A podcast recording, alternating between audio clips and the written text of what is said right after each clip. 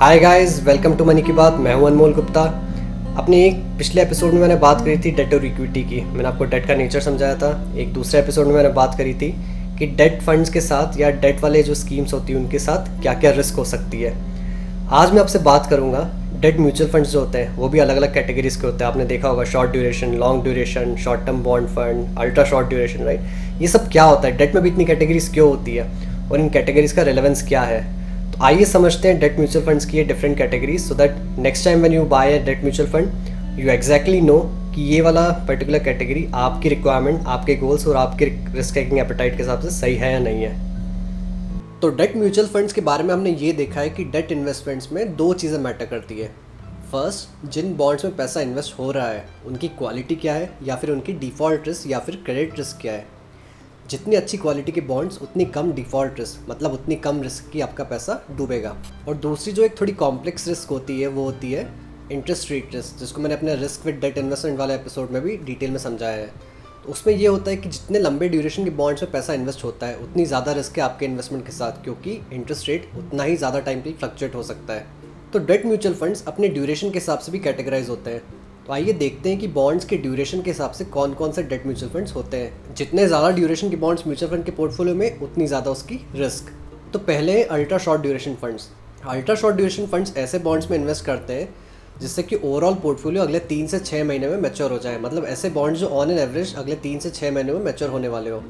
तो अगर आपने मेरा लिक्विड फंड्स और ओवरनाइट फंड्स वाला एपिसोड देखा होगा तो उसमें मैंने बताया था कि लिक्विड फंड्स उन बॉन्ड्स में इन्वेस्ट करते हैं जो अगले 91 डेज़ में मैच्योर हो रहे होते हैं। मतलब जो अगले तीन महीने के अंदर मैच्योर होने वाले होते हैं। और ओवरनाइट फंड्स तो ऐसे बॉन्ड्स में इन्वेस्ट करते हैं जो अगले एक दिन में ही मैच्योर हो जाते हैं। तो बॉन्ड्स के ड्यूरेशन के हिसाब से ओवरनाइट फंड्स सबसे कम रिस्की होते हैं।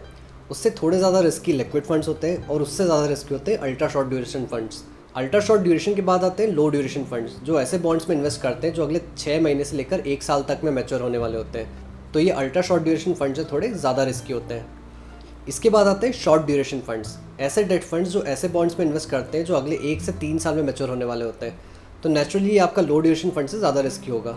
इससे ज़्यादा रिस्की होते हैं मीडियम ड्यूरेशन फंड्स जो तीन से लेकर चार साल तक में मैच्योर होने वाले बॉन्ड्स में इन्वेस्ट करते हैं। इसके बाद आते हैं medium to long duration funds जो ऐसे बॉन्ड्स को टारगेट करते हैं जो अगले चार से सात साल में मैच्योर होने वाले होते हैं। और ड्यूरेशन के हिसाब से लास्ट कैटेगरी जो होती है, वो है लॉन्ग ड्यूरेशन फंड्स जो ऐसे बॉन्ड्स में इन्वेस्ट करते हैं जो अगले सात साल से ज़्यादा में मैच्योर होने वाले होते हैं। तो long duration funds will be the riskiest among all the other duration based funds इसके अलावा एक और कैटेगरी होती है जिसको कहते हैं dynamic bond fund dynamic bond fund पर कोई रेस्ट्रिक्शन नहीं होता है।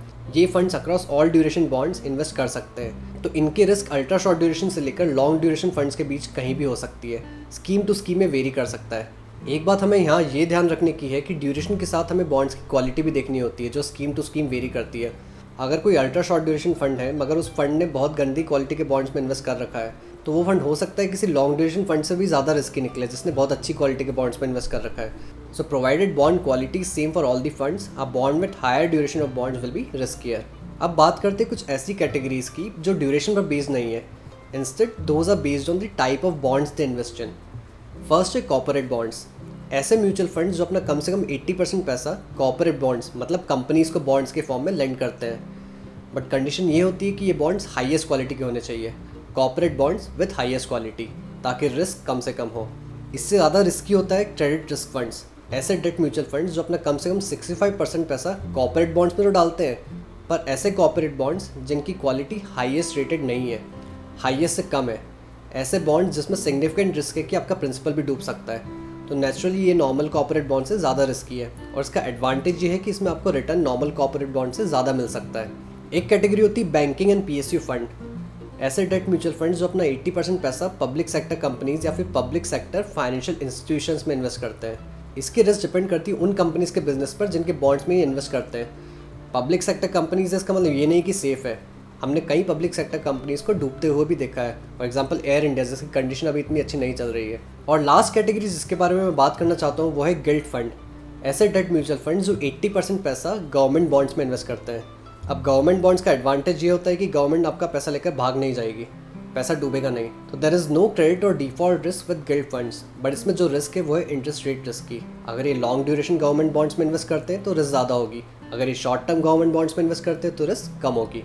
तो crux of the matter is जितना ज़्यादा बॉन्ड का ड्यूरेशन उतनी ज़्यादा रिस्क जितना ज़्यादा कम बॉन्ड का ड्यूरेशन उतनी कम रिस्क जितनी अच्छी क्वालिटी के बॉन्ड्स किसी म्यूचुअल फंड के पोर्टफोलियो में, उतनी कम रिस्क जितनी गंदी क्वालिटी के बॉन्ड्स किसी म्यूचुअल फंड के पोर्टफोलियो में, उतनी ज़्यादा रिस्क बट ज़्यादा रिस्क के साथ ज़्यादा रिटर्न का भी पोटेंशियल होता है. कम रिस्क के साथ आपको मॉडरेट रिटर्न मिलता है.